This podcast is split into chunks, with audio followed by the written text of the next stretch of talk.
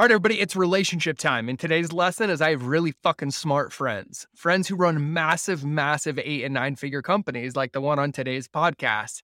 And he breaks it down at a level that you won't even believe. We talked about how you can design your life with intention, not by accident. The two major elements that determine if you can drive a relationship quickly, how prolonged exposure is the secret to success. Just because you're uncomfortable in the moment doesn't mean you should stop perfection is the enemy of greatness. And then to have a standard of perfection is to have no standard at all. We talk about e commerce, mistakes that are made, how to design your life, how to get results, and how to get everything that you want in one jam packed episode.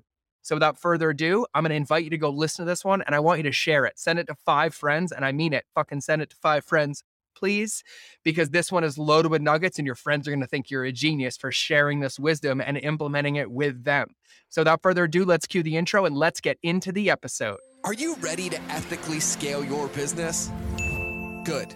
Because this is the Mind of George podcast, where relationships beat algorithms and depth is the only direction when it comes to ethically scaling your business. Each Monday and Friday, I'll be the guy between your ears in the hoodie and pink shoes guiding you home, giving you the tools to extract, honor, and amplify your genius so you can be the light for your customers. Sound fabulous? Cool. Let's get into the episode. All right, everybody, welcome back to another episode of the Mind of George Show. Today, one of the most interesting men in the world, and I believe he's the only man on planet Earth that can pull off a mohawk better than me. From mountain climber to adventurer to riding a bike across the country to doing Everesting times two to raise money and awareness for autism, being one of the dopest human beings, a relationship master, and a guy I met when I bumped into him at a line at a coffee shop. And my wife's like, Do you know Brad? And I'm like, I don't, but apparently Brad knows everybody. And so today I'm honored to be joined by my friend Brad. So, Brad, welcome to the show. Appreciate it, man. Always good to hang out. Yeah, man. I love it. I love it. I'm stoked to have you. And this is like, I feel like I'm getting like gifts because it's the second time we've talked in two weeks because I was on your show and I'm like getting my fix of Brad. Yeah. So nice. I might even like swing by the office because I'm I'm doing an impromptu surprise trip to Austin next week. And so I might text you and just like, what's the address? I'll come swing by for a hug. Oh, you should for sure. Yeah. And then um, so I know what you do, I know how you do it. We'll get into that uh, later. You found Easy Pay Direct, all of it. But one of the things that I fucking love about you, and I feel like you've been in this game just as long as me, is is you said this thing on your website, and I saw it the other day, and you're like, I can think of every experience, every business, everything I've ever done, and it's always come back to a relationship. Yeah. And I just want you to expand on that one for a minute because everybody I know knows you. Everybody one way shape the way that we roll in circles they're like oh brad's got an answer. Oh brad knows brad knows brad knows. Like you embody and master this and so has it always been that way? Is it something that you've always prioritized from the beginning or like how did you get to that point? Uh no um very much not. And i think that uh i think like um most things in my life uh there was a deliberate approach to it and so, uh, you know, I I take pride in trying to be deliberate in how I tackle things, and I'd like to find myself, um, you know, ten years from now in a place that I chose to be in, as opposed to just end up somewhere. Um, so probably uh, 15 years ago, I started uh, going on these sort of serious adventure, like uh, endurance athletic adventures. And uh, at some point, you know, people ask you when you do weird physical shit, they're like, why do you do that? And so, some of it is sort of casual and passing, and then some are, you know, seriously confused and baffled by it, and some are actually critiquing. And uh, so I had to reflect on it and think, well, why do I do this? You know, because I, I was giving these off the cuff uh, answers, and like, you know, to see if I can and to push myself, and because I'm a badass, and uh, and those were not adequate answers for me. So as I dug in, I thought about what I was really getting out of these, like, you know, significant um, endurance adventures in my life. And what I realized was that the biggest thing that I was getting were deeper relationships. Mm. And that led me down this path of thinking, okay, well, if I'm going to these crazy lengths, ultimately because I, they fuel relationships, um, you know, what is it about that that's valuable to me? And as I thought more and more about it, uh, I got into this game of, well, what are the other things that are important in my life? And um, how does that tie into this notion of relationships being the important thing? And what I came to was that everything in my life, every major business experience, every personal growth experience, every um, valuable thing in my life can be tracked back to some relationship that I have. And had I not had it, I wouldn't have found myself in that place. Um, and so years ago, with that recognition, I started deliberately creating the experiences to make sure that I was investing in the relationships, building the relationships, and designing environments that would fuel that. Um, mm. and that was that's big. I mean, it was big for me, and it's uh, truthfully, it it's a uh, I make an effort to align that behavior with my business life. Um, and sometimes it feels easy, and sometimes it feels like, you know, I, I I'm blowing off the office to go be social, and there's a push pull there, and so mm-hmm. it's a it's a dance. Yeah, when you say uh intentionally creating those experiences, like I I think about this, right? Like I trademarked relationships beat algorithms, but it's it's very much an, a science and an art form, right? And so when you're thinking about the harmony of like running Easy Pay Direct or going into these experiences, like what do you do or what do you think about when you're designing these things? Like how are you trying to structure? Are you trying to create connection? Like when you're like when you go get coffee, is it by design? When you go speak on stage? Is it by design? Like what goes into your thinking when it comes to embodying that kind of relationship ethos and like how do you do it?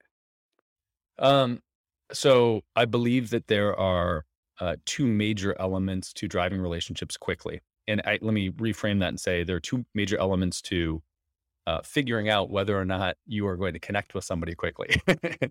because there are people that uh, you just uh, you know, you're not a good fit for, right? Or I'm not a good fit for. And that's great, but I'd rather find that out right away than have this sort of half-ass belabored commitment to trying to connect with somebody. Yeah. You know, like if it's if it's not a good um, you know, business client fit or it's not a good human to human fit, fuck it. Let's cut it off. There are enough people in this world, enough other prospects in this world. Let's move on. Mm. Um, so the the two elements for me are I believe that drive relationships quickly are unique experiences and emotional engagement.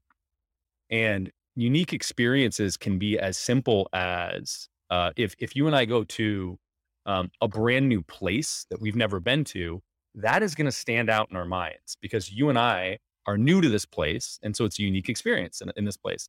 Um, if you go to you know, picnic in Austin and you've never been there before, it becomes a unique space. But if I've been there 15 times, it's not unique for me. Mm. Um, and if we've both been there a lot, if I throw a coffee at the wall, like that's a silly example, but we're going to remember that Brad threw a coffee at the wall during this one time. Right. Yeah. So it doesn't have to be this epically unique thing. It's just anything that stands out in your mind. Right. And the more unique, I think the more likely it is to stand out. Um, and emotional engagement uh, can be a lot of things. In in on the small scale, it can be uh, opening up vulnerably, vulnerably, right? It can be sharing something challenging. It can be energy and excitement that uplifts. But again, it's this thing that is different than the norm. Um, and my chosen uh, mechanism for this uh, that I think is the most fun are these adventures, right? Mm-hmm. And when I do endurance adventures, dude, I'll tell you, when you're five hours into a run or sweating and you're with somebody, you get pretty emotionally raw and you're going to behave in some, you know, early internally uh, stressed version of yourself. And you get this real raw version. And it either connects you with the person you're with or it pushes you away. Uh, but uh, those are, I think, those are the elements for me. Yeah, I love it. You know, it's it's even to like summarize it down, like one of my favorite ones when you talk about in the very beginning, like not every relationship is yours, right? I had a shaman say this to me. It's like every relationship happens for a reason, a season, or a lifetime, and it's not our job to dictate which one.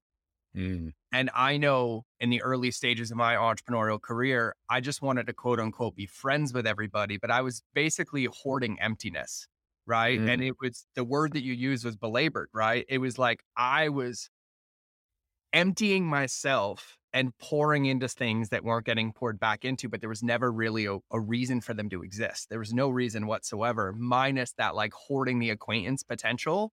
And so right. you said earlier when you say like going deep and raw, like one of my favorite things to do is like at the coffee shop.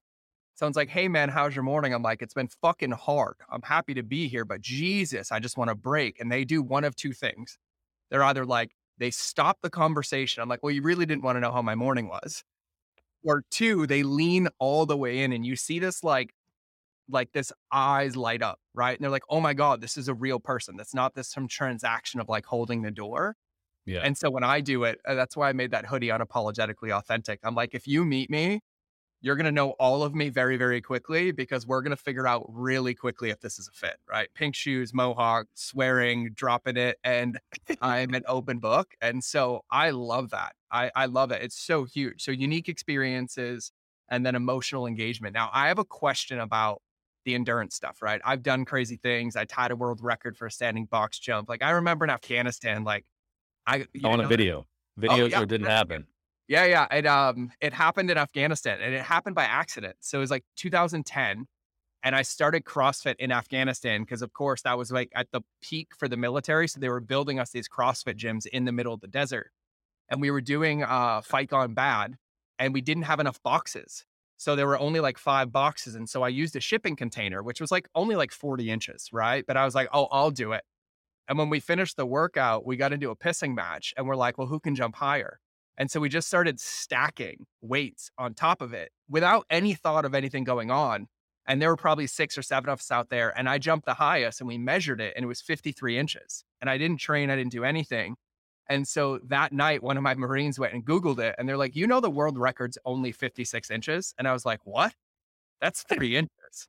No shit the one thing to remember though when you get to that height you, it'll take an inch a year to gain because there's mm. a lot that goes into it but i was like i'm going to do this and i knew and you and i were talking about this before we recorded about like this personal accountability and having it built in.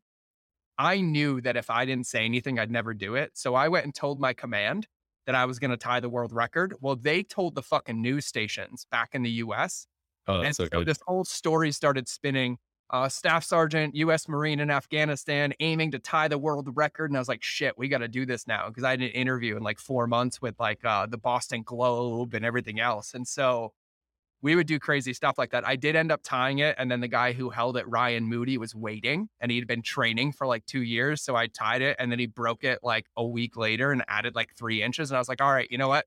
My glory days are gone. He's got four inches on me. Like I said, I did it. But the reason I'm saying this is like uh, there's this Japanese term called the misogi, right? It's like going out, doing hard things, uh, challenging yourself, pushing yourself. And I know in those like hard endurance events, right? It's an amazing place to connect with a lot of other people. But I have found that in those, they've also been extremely rewarding for me building a deeper relationship with myself, like pushing past the edge and oh, finding yeah. what's there. What's that like for you? Because I know what you've done from riding across the country to climbing what what was it, 56,000 feet in 36 hours up Stratton Mountain. Yeah, 58, but you know, we're, we're yeah. What, no, what's 2,000 feet? Yeah, no, 58,000 feet. Everybody was doing it once to do Everest, and you're like, I'm going to do it twice, right? Like, what's your process like going into that? And like, how is that relationship with yourself? Because they've been some of the most rewarding parts of my life is doing mm-hmm. those hard things. But is it the same for you now? Like you find something deeper, you find a lot of value in like going out and doing that by yourself and the training and the process of it. But like, what's that like for you? Um, you know, uh, I mean, I'll, I'll start by saying that uh, when I say it's about relationships, uh, within that, I include the relationship with myself. Yeah, um, for sure. And it, you know, so it, it's a huge component to it. Um, and it's not just the event, it's the training too, right? It's the commitment to um, training through it. And one of the things that, uh, the one of the reasons that I think that I like endurance as opposed to these short bursts uh, is because you have to live in the space. And, you know, if you, if I want to go push the limit and see how fast I can run for, you know, a, a 10K, it's a really finite amount of time. And yes, the intensity level is going to be much higher. Um, heart rate's going to be much higher, but it's short, right? It's like the the mentality of can I do this for another two minutes, five minutes, ten minutes, hour, is very different than the mentality of oh, I'm just going to be here for another twenty hours, right? uh, it's a very different headspace, and so I look at uh, I look at the I look at those things as um, the phrase I use is the inevitable suck. And it's not a question of when this particular event is going to suck. It's a, a, a, or it's not a question of if it's going to suck. It's when it's going to suck. Um, and learning to be comfortable in that space. Um, and I think that that's a uh, the the lesson that crosses boundaries into the rest of life and into business is just because you're uncomfortable in the moment doesn't mean that you need to stop in the moment. And it certainly doesn't mean that it's the wrong activity or wrong behavior to be doing just because you're uncomfortable in the moment. So, uh, yeah. Yeah. Go ahead. Keep, keep well, going. I was just going to ask you to go. Yeah. I was just going to say, so I'm, so I'm, uh, in some respects looking for those things. And I think that the, the, the challenge that I have at this point is twofold. One is that, uh, while it de- definitely crosses boundaries, it's become clear to me that I can do it in the physical side. Uh, and it's very different in the emotional side, right? Or the focus uh, com- uh, component of business, right? So if I'm sitting and I lose focus after an hour, that becomes much more frustrating to me than if I'm, you know, exercising for five hours and I know I have to go for eight, right? That's, it's a, I know that I can do it. And I think the only thing that's true there is that I have many, many, many more reference points on the physical side indicating to me that I can do it. And even though I can logically connect the dots from one to the other, I don't have the same reference points. And I think that that's the, you know, that's the fuel that I have in a physical from a physical perspective. Yeah, that makes sense. And so then when you come over into like business, and we'll get into what you do in a minute, I can imagine how long have you been doing endurance events like this, by the way? Um, you know, I go through I go through spurts with them, but uh, the first one was 2007. So I sort of randomly got uh, randomly invited myself on a bicycle ride from Los Angeles to Boston. Um, I had never been on a road bike before, uh, ever. And my a friend of mine who's a crazy adventurer, this guy Carl Drew, um, I saw him and I was like, "So what? You know, what crazy shit are you doing next?" And he goes, "Oh, well, I'm riding a bicycle from Los Angeles to Boston." And my, you know, somewhat retarded brain thought, "Oh, I know how to ride a bicycle. I could do that." um, you know, omitting this huge chunk of information, which is I had never been on a road bike ever. It's just to me, it was a bicycle. Sure, I can mm-hmm. just ride a bicycle. Um, so that was the beginning. And uh, but but you know, I think in the last five, six, seven years, uh, it's become more appealing. And I've also made this is around maybe eight years ago, around the time when I had this revelation that I wanted to have more deliberate things to build those relationships. Um, so probably, you know, that period. Yeah, because I was gonna say, because like in the beginning, didn't you get started in entrepreneurship like doing sales for a company? Yeah. And then very quickly went from like I'm doing sales to like number one out of thirty thousand people. Yes. So I so I grew up in sales in uh, with Vector Marketing, which okay. is Cutco. Uh, oh, got it. Okay. Yep. And so I uh, and oddly, my my first Cutco manager ever uh, has been in town all weekend, so I've gotten to hang out with him. He's a very, very good friend now.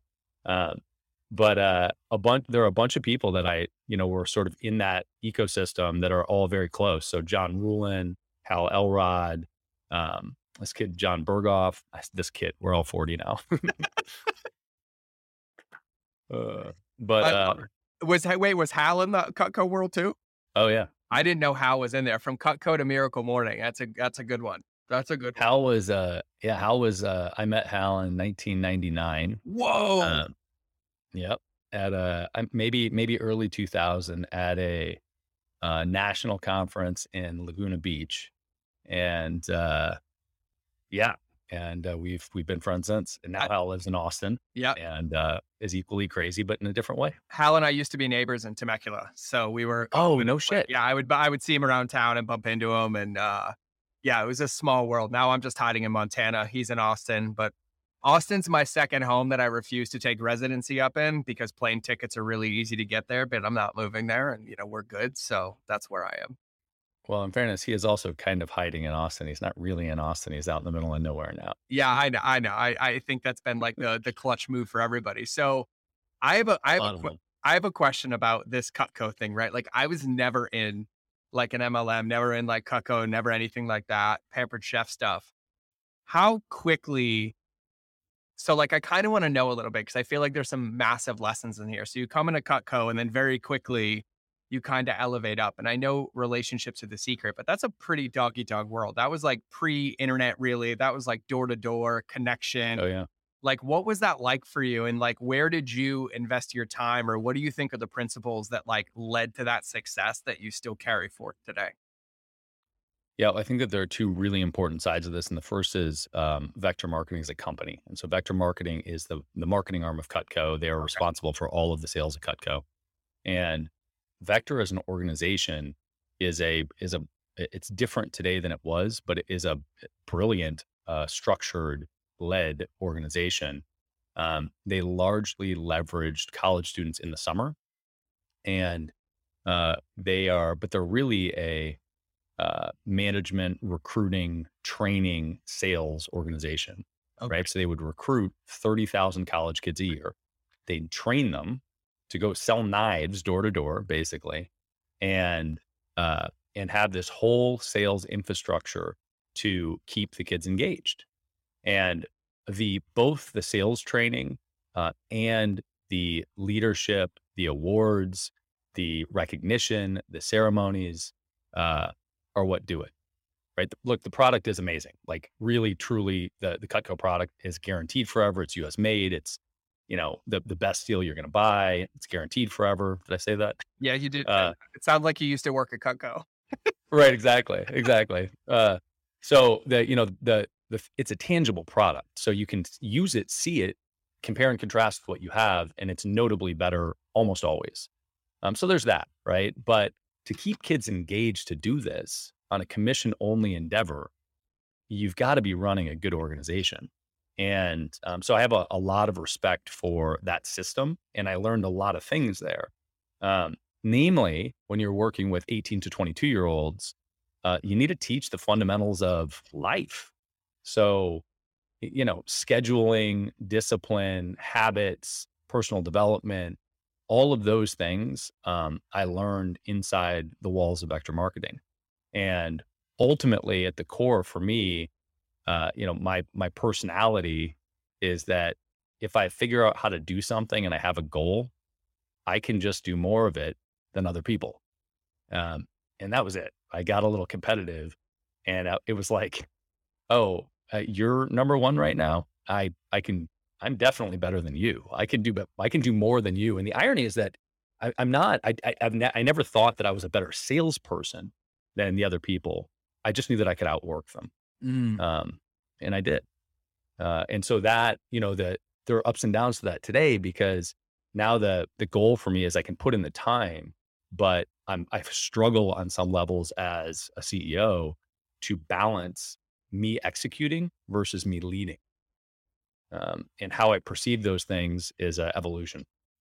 Yeah, yeah, I uh I I'm fucking horrible at sales, but I'll out relationship everybody and so that's basically my whole ethos. I'm like, oh, no, no, no. I was like, I just make it either annoy you to the point where you don't want to talk to me anymore, or I annoy you to the point where you're like, oh, this is really a good decision. But it, it really comes down to work. So now this is kind of a perfect segue. So when did you, so did you go from vector marketing or Cutco directly to founding Easy Pay Direct, or was there a gap in there? There was there were a little bits. Uh, there were some transitional moments, but it was it was pretty pretty much a, a for the sake of conversation, it was a direct transition. Okay. And when I got to the end of um, the Easy Pay or the Cutco era for me, um, I got to this point when I was 22 and I looked at where I was and I had, if I hammered out college, I had 18 months of 18 credit hour semesters back to back to back to back. But I got to this point when I was 24 and I had finished a year probably 2004, finished that year. And I realized that if I wanted to do something else, I kind of looked at my assets, my the inventory of who I was and what I could do.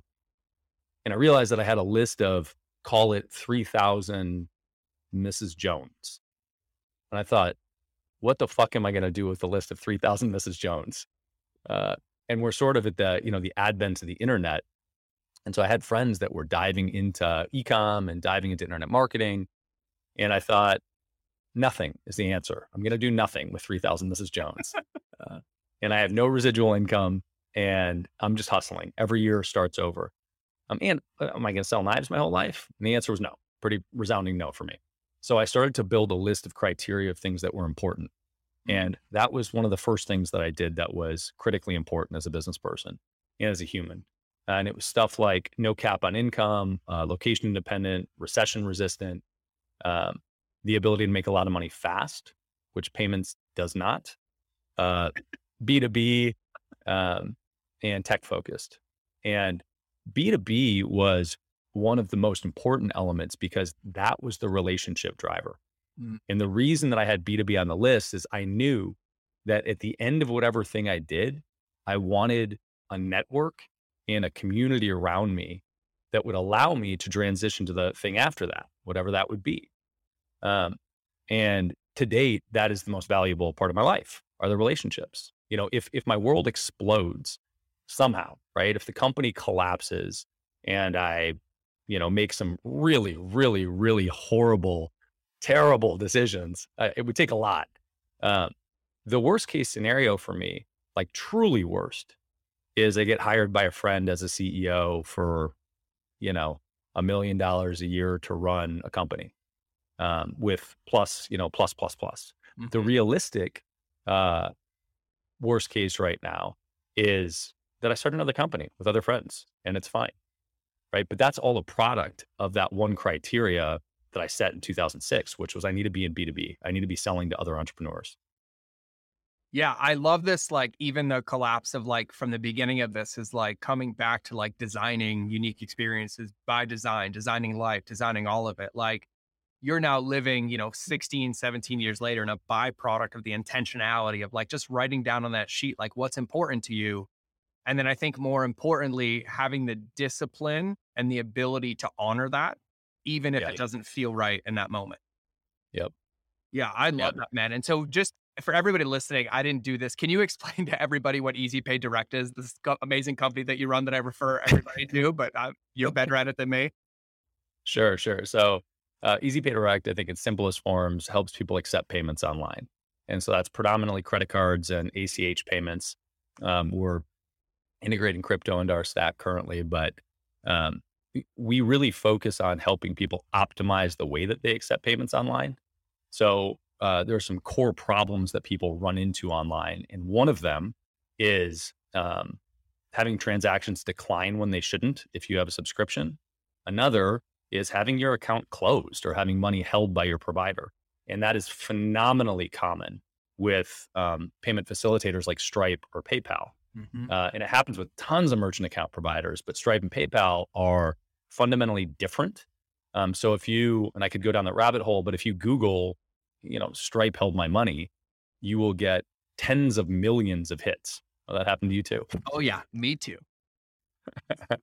so you know, we built uh, built some software and have a service that caters to those businesses and helps um, helps eliminate that problem um, or heavily, heavily, heavily reduce it and get people out of tough situations. So, you know, Tony Robbins, Dean Graziosi, Grant Cardone, uh, Frank Kern, Fortune Builders, you know, Jeff Walker, all like a massive chunk of the info product community uses us for that reason, um, or education community.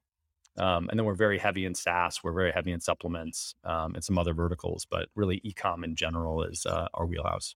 And just for the one person listening uh, or the few, any uh, pre-qualifying, like somebody has to be doing five grand a month, 10 grand a month, or what's that like for you guys? Yeah, great question. So I'd say that um, until you're probably doing 250 grand a year, so, you know, 20 to 30 grand a month, uh, it just doesn't matter that much. Yeah. Like it, it tr- truly, you know, use Stripe or PayPal or whoever until you're at that, you know, 10, 20, 30 grand a month, and then worry about this problem. Um, we have the biggest impact for businesses that are a million and up. Um, and I, I usually it's a million to about a hundred million, where the impact is like, um, you know, we are our clients are our evangelists in that in that wheelhouse. Um, but uh, yeah, you just look if you're under 250 a year, and truly if you're under half a million or a million a year, um, don't focus on how you can save a couple bucks. Focus on how you can grow. Like y- you need to not pay attention to the details as much as you think you do, and you need to focus on eliminating the noise and just fucking growing. Um, and it's a super common mistake. Yeah, I was actually just going to ask you to unpack this because I, I love the seat that you sit in as like the CEO of EasyPay Direct and what you do, but you've also been in this game for a long fucking time and you've been around the block and you know everybody in this game and their mother. And so I want to unpack that one a little bit because hearing you say it is so validated, incredible from all the experience that you have and what you see. And so, um, can we expound on that one a little bit in like the the complications of that mistake and like what to really focus on? Because I know for me, a lot of the questions that I get asked with people I coach is they're spending a lot of time like nuanced in the weeds, analyzing mm-hmm. the weeds, adding more weeds, but they're not doing anything on the front that's going to actually help mitigate that. So, can you expand on that a little bit? Because I love how you said it and it landed. Yeah. You know, I think that um, first and foremost, uh, you need to be clear on what drives revenue in your business and what what activities are actually doing it and you really need to assess that on an ongoing basis right when you do whatever planning you do if it's as simple as you know, Sunday nights or Friday afternoons or Monday mornings, you look at what's on your calendar and think about how you're going to spend your time. You got to segment that into what's actually growing the business. Um, it's really easy to trick yourself into believing that a bunch of bullshit is going to grow your business or that it's important. Um, it, but the but the core here is, uh, and you'll uh, uh let me. I'll speak from the Easy Pay Direct perspective for a second because it's easy to illustrate that, and then I'll speak from my own. Um, from an EPD perspective, uh, clients that are under um, 300 grand a year, and even more if they're under 100 grand a year, we get a disproportionate amount of calls from those clients. Like I'm talking 10 times as many calls from those clients than we do people that are over a million a year. Now, if you're a business owner and you just heard that and you're doing less than 100 grand a year or 300 or 500 or whatever, the lesson you should take from that is that your counterparts, these other entrepreneurs that are doing better than you, are not focused on what you're focused on. Right? If the $100,000 a year entrepreneur calls us 10 times a month or a year, and the million dollar entrepreneur entrepreneur calls us once a year, that should tell you that their focal point is something else. Um, and in, our case, those calls are usually like, "Hey, I ran this transaction for five thousand dollars and I got charged X instead of X minus one right? And it's like, hey, man, you're just focused on the wrong thing. And look, I don't care whether we make an extra dollar on you. The point as an entrepreneur is you're focused on the wrong thing. Um, and my journey is that I refer to myself as a uh, recovering perfectionist. yeah, I want everything to be perfect, right? In, inherently, I grew up that way. Uh, I will both credit and blame my father for this. Uh, thank you, Thomas. Um, Thanks, Tom. Yep uh, it's it's been a fantastic asset in a lot of areas, right? I strive for excellence, um, and when you are growing, specifically when you are growing quickly, uh, perfection is the enemy of greatness. Uh, and to have a standard of perfection is to have no standards at all. You're never going to get there. Fucking let it go, right? Get V1 done and move to V2. I'm sorry, then probably move to V1 of something else, and you'll get back to V2 never. You know, I love that. You said you said perfection is the enemy of greatness. What was the second part of that?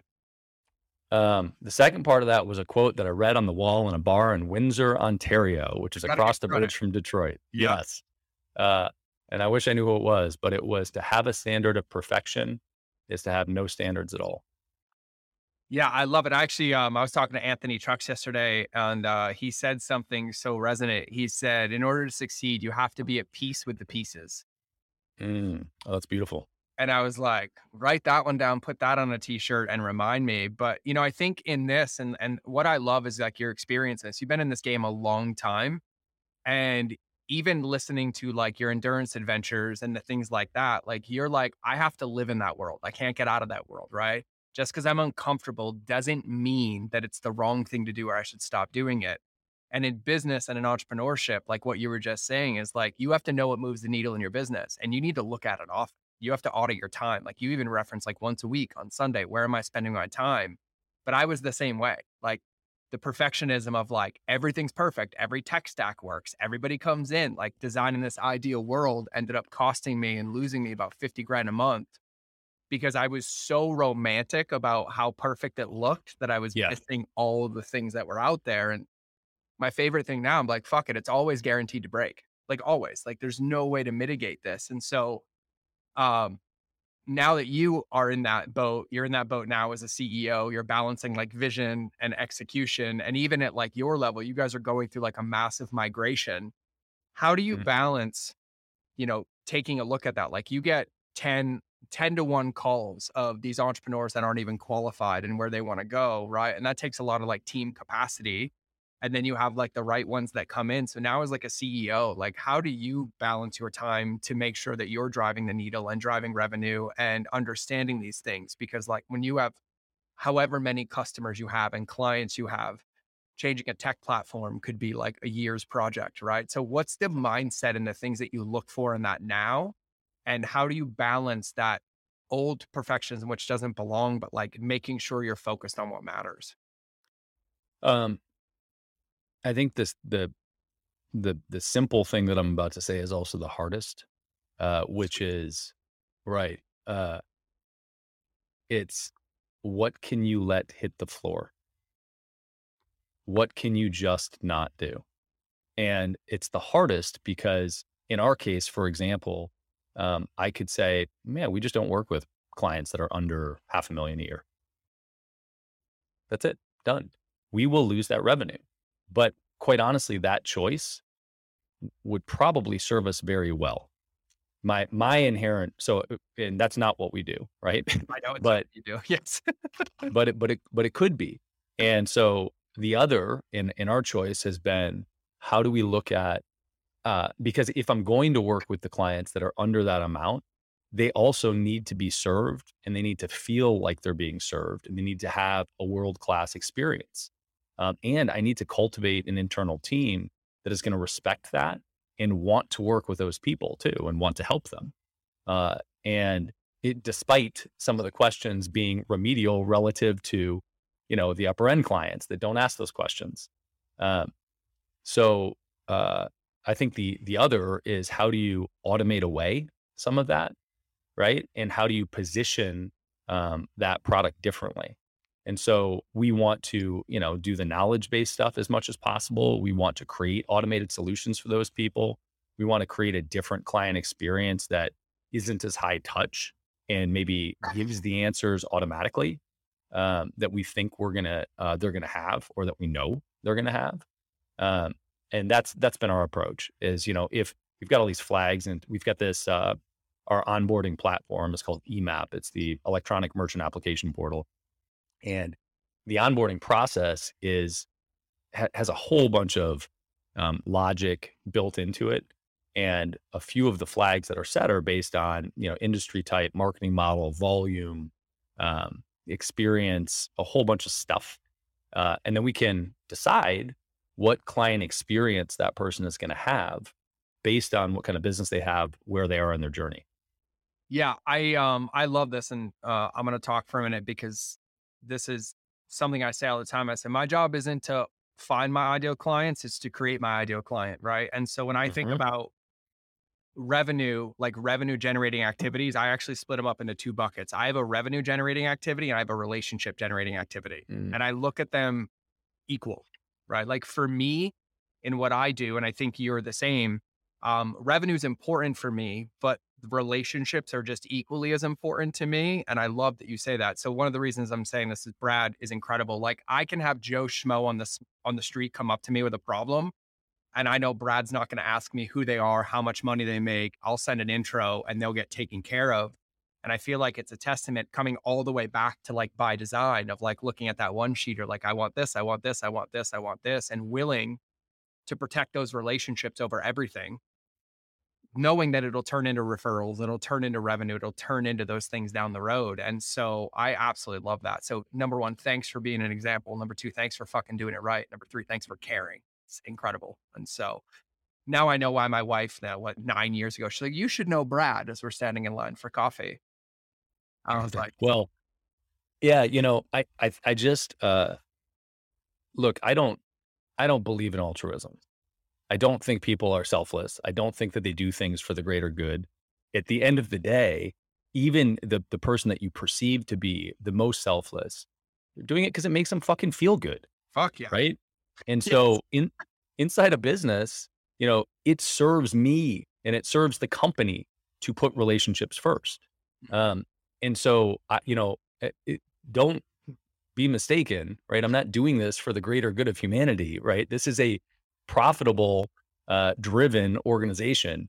And it's just clear to me that, uh, you know, serving the staff at the highest level and trying to cultivate a culture and community internally where the staff is taken care of, serving um, our clients at the highest level, regardless of their size and volume, and serving our vendors, our partners at the highest level, regardless of um, challenges that we have. That's what makes all of it uh, as profitable as possible and also makes it more fucking fun. Yeah. You know, yes, I don't want friction. And then the points that you said are how they serve us uh, very directly, which is, you know, sometimes we get somebody that comes in and it's a $10,000 a month business. Um, but guess what? Bob also has an $8 million a year business and he just didn't vocalize it. Yep. Right. This is just his new startup that he's doing to try something on the side. So you're going to disregard Bob because he has a ten thousand dollar business? No, it's a terrible decision. Yeah. Um, yeah. And I love, and I actually, you, you said something I want to ask about, right? Because like what I love is that you, uh, but how big is your team, by the way? Like how many people do you guys have on your team? About 20. So we've got maybe 10, 12 in house, and then the other others are distributed. Okay, cool. Yeah, the reason I'm asking, right, is because like when I I've known you for a long time, I meet you, you embody everything. You embody the relationship, you embody the value, you embody all of it. You have a movement around what you stand for, and then you have an experience that you want to create for your customers. How do you go about managing that culture so that your staff and your team, whether it's a team of one or a team of 20, embodies the same beliefs and can act on their own accord to execute those beliefs? Yeah. Um, I'm a terrible person to ask that. I know, but you also do it. So I feel like there's some wisdom wrapped up in there. Yeah. You know, I think that um, the, uh, uh, you know, I think I'm very much in the middle of that journey. And I think that that's the, uh, that's the journey of growth. And one of our core values is growth and uh, internally. And I, I don't have a great answer to that. I, I can tell you that the what I'm living in right now is getting people on the team that do a better job in the areas that I'm deficient. Mm-hmm. Um, and one of them is management. Uh, I'm a I'm a great leader, uh, and I'm a um, you know uh, driven relationship person. I'm a pretty mediocre manager uh, because I have this general mentality of like, why the fuck aren't you doing your job? Yeah.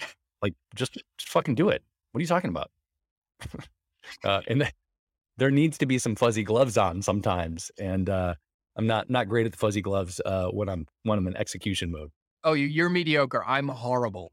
I, I'm amazing at leading, but like, yeah, I that's why Ashley's on my team. Her her self named title is CE Ashley O. She's like the mom of the team and managing everybody. And I was like, cool. I was like, we'll keep we'll keep that keep that going right now. And so um, now earlier, and, and I want to talk about this. I did an entire podcast on this, but you're you're kind of living proof of this concept of like by design, right? Like my life by design, my business by design. Like you talk about environment, you talk about creating personal accountability, and you're at a space now where you can basically do whatever the fuck you want, right? And the level of personal accountability required to maintain focus on the things that matter is probably a little bit greater. So, like, what are some of the things that you do to set yourself up to win to hold you accountable, whether it's in your office, your rituals, your habits? Like, what are some of your go tos that like keep you in the focus of doing what you want to do and keep you accountable to doing it?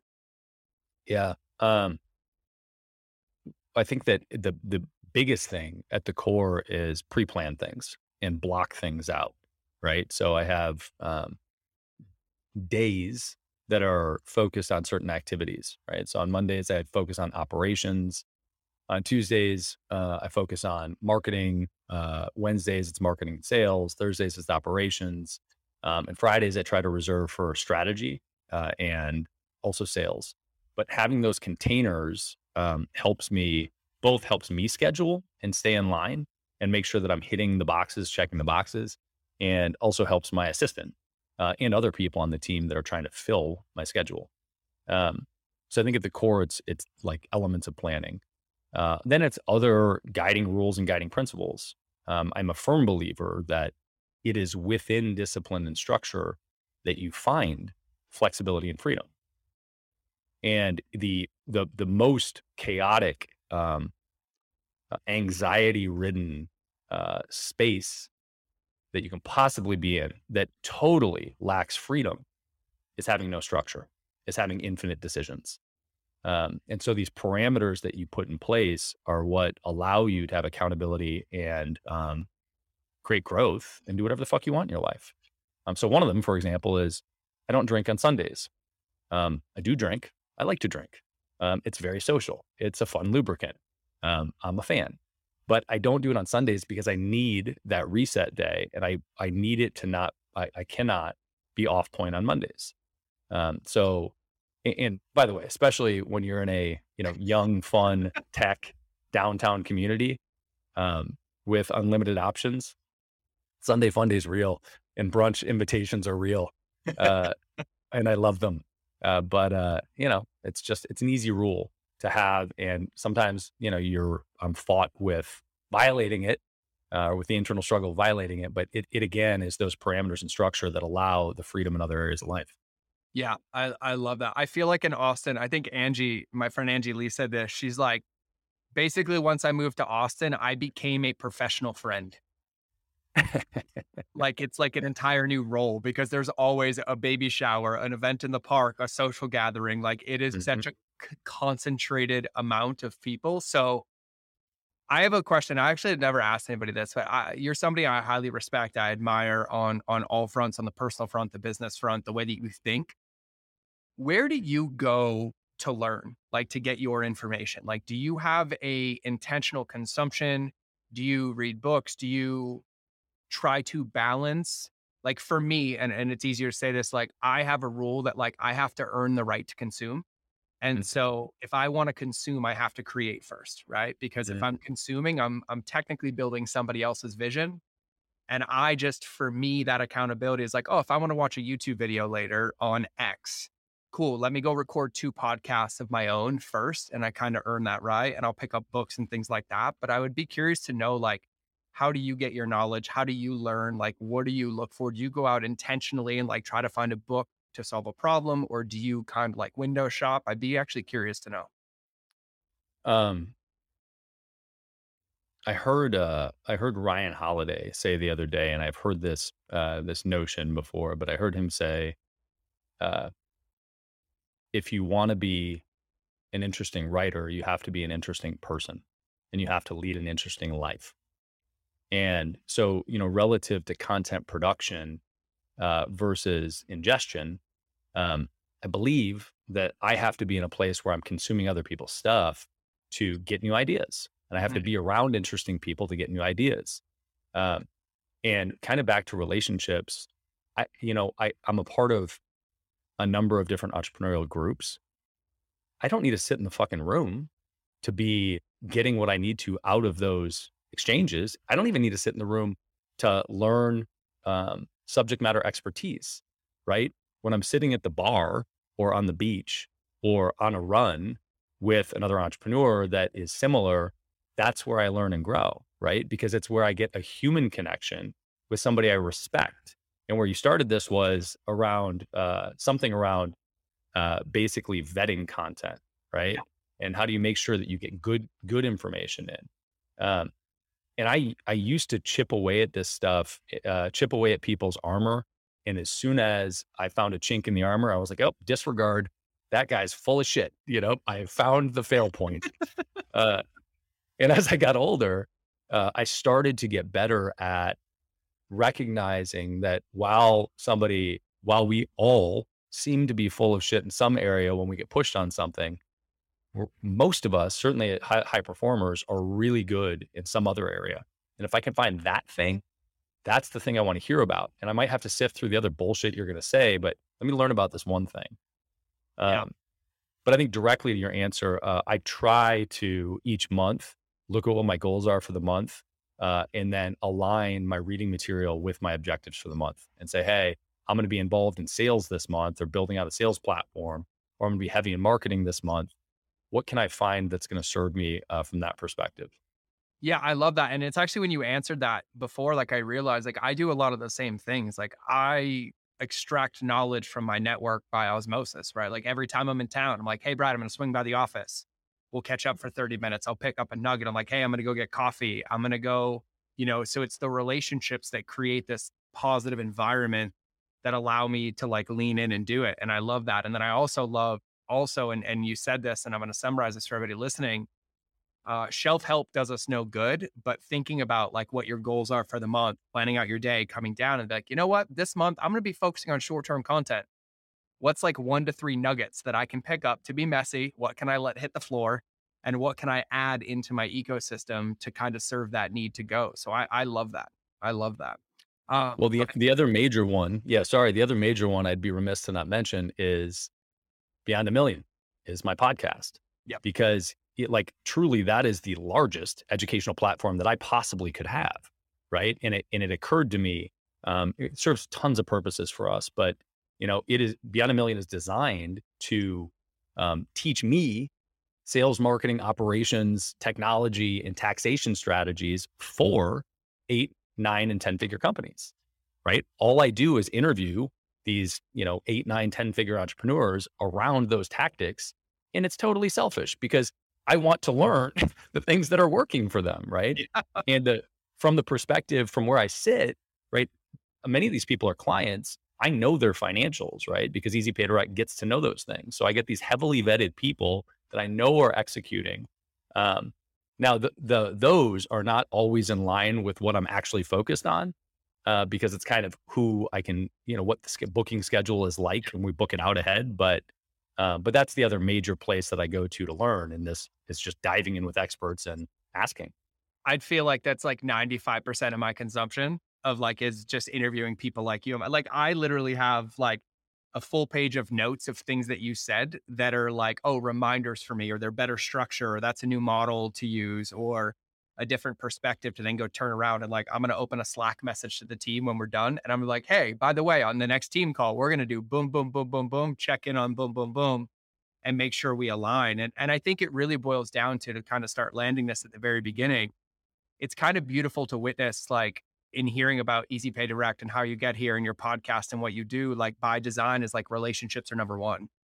And they're always at yeah. the forefront or the undertow of everything that comes down and even to the podcast. Like you get them at Easy Pay Direct, their clients, their friend circle, then you get to extract their knowledge. And so utilizing this intentionality of creating unique experiences, getting emotionally engaged with people and, and like being intentional. And, and I'll say this for everybody. The secret to relationships for me is intentionality. It's mm-hmm. when somebody can see or feel that you went one step further than like, let's just meet for coffee or like boom, boom, boom. It stands out incredibly powerfully and it makes such a big difference. Like, I, I mean, I actually didn't talk to Brad for like two years. I think like most of COVID. I was like, Brad, he's like, oh, dope. And like, you can pick up like that best friend that's left off. Like, it's not this obligation of like checking a box. It's the intentionality behind it that makes it so powerful. So I love that, man. So I would to start landing this plane so I can respect your time and get ready for another one.